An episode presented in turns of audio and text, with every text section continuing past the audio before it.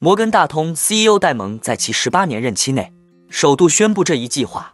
而不久前，他抨击美联储的预测百分之一百错误，并敦促人们对明年的前景保持谨慎。另外，华尔街投资先驱表示，美国强劲的经济恰恰说明衰退即将到来。他警告，明年衰退的概率高达百分之五十，并称不要投资这些资产。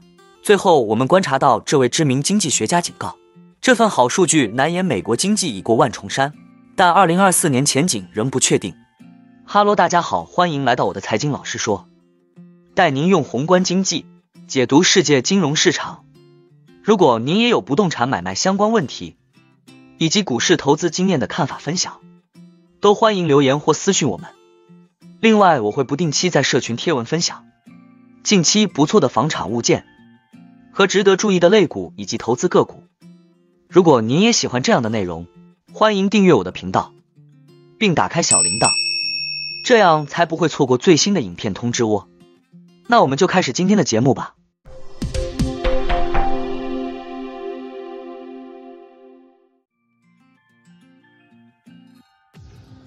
在担任摩根大通首席执行官十八年漫长而动荡的任期中，杰米戴蒙首次决定是时候抛售这家大型银行的股票了。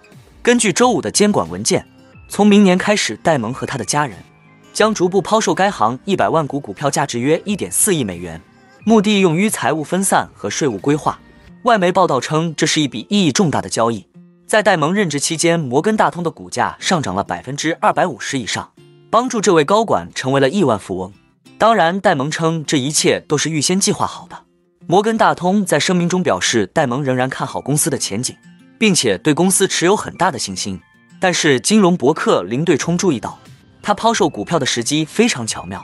就在不久前，戴蒙强调，大约十八个月前，各国央行的金融预测百分之一百错的离谱。这一事实应促使人们对明年的前景保持谨慎。在沙特阿拉伯利雅得举行的。未来投资倡议峰会的一个小组会议上，这位银行家呼吁各国政府和央行更加谦逊。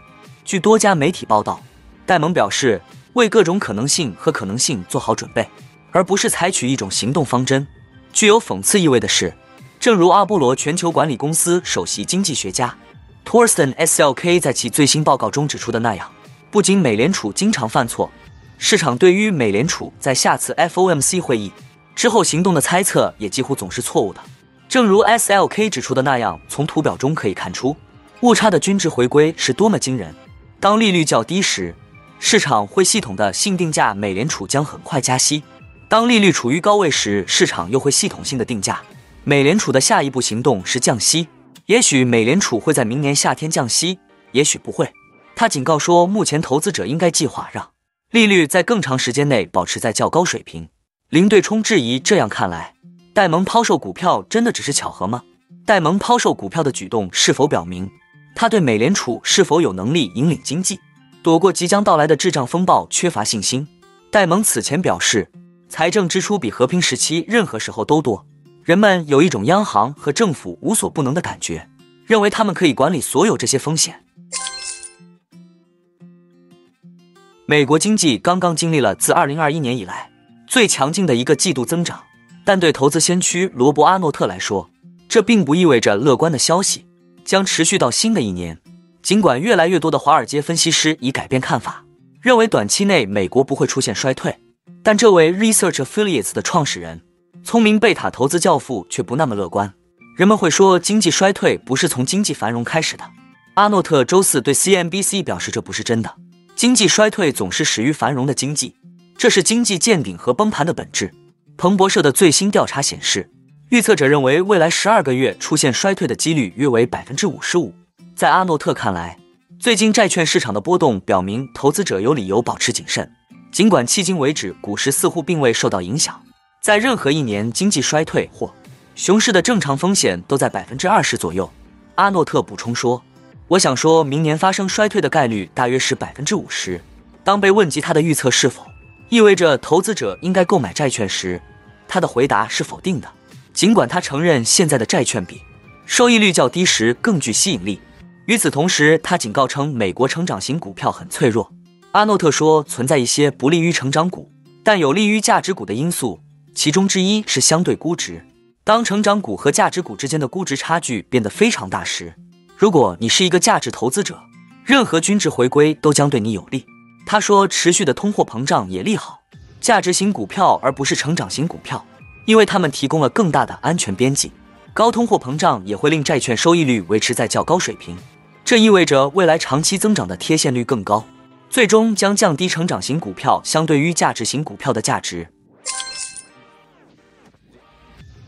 尽管第三季度美国 GDP 数据热得爆表，但这并不意味着美国经济已经脱离困境。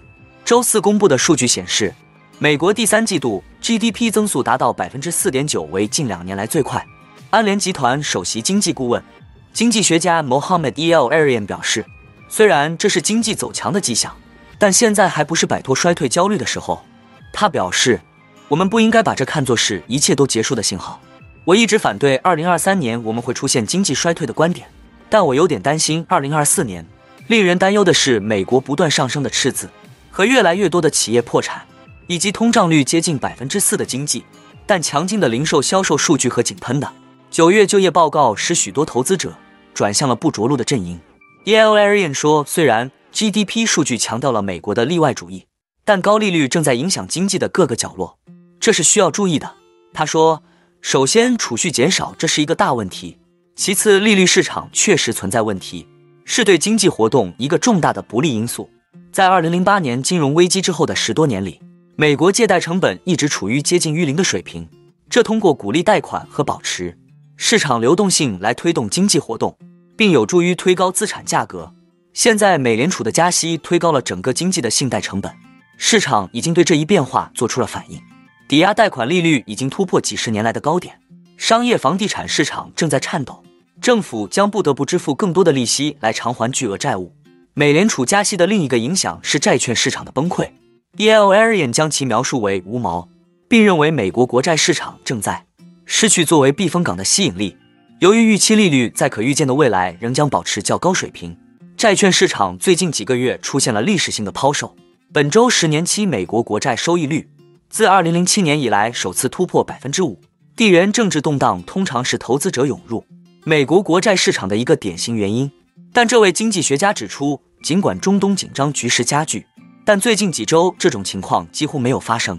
他说：“考虑到世界上正在发生的事情。”我们还没有看到人们对质量和安全的追求，美债应该是避风港，且应该已经因此受益了。但现实情况是，今天的十年期美债收益率比最近这场冲突爆发前高出了整整七十个基点。E.L. Arian 此前另一篇文章中写道：“无论你怎么看，全球最重要的基准市场正走在一条不可预测的道路，目的地不确定。”他警告投资者不要想当然的认为债券市场具有弹性。他总结道。有两件事已经出现并将持续下去：美联储是净卖家，而政府发行更多债券。周三的五年期美国国债拍卖，拍卖会上已经出现了一个很大的问题：谁会买？买家的问题不会很快消失。那我们今天的节目就先分享到这里。你也喜欢用宏观经济看全球投资的机会吗？如果你也喜欢这样的内容，记得帮我点赞以及订阅分享。YouTube 的大数据就会再推荐类似的影片给你哦。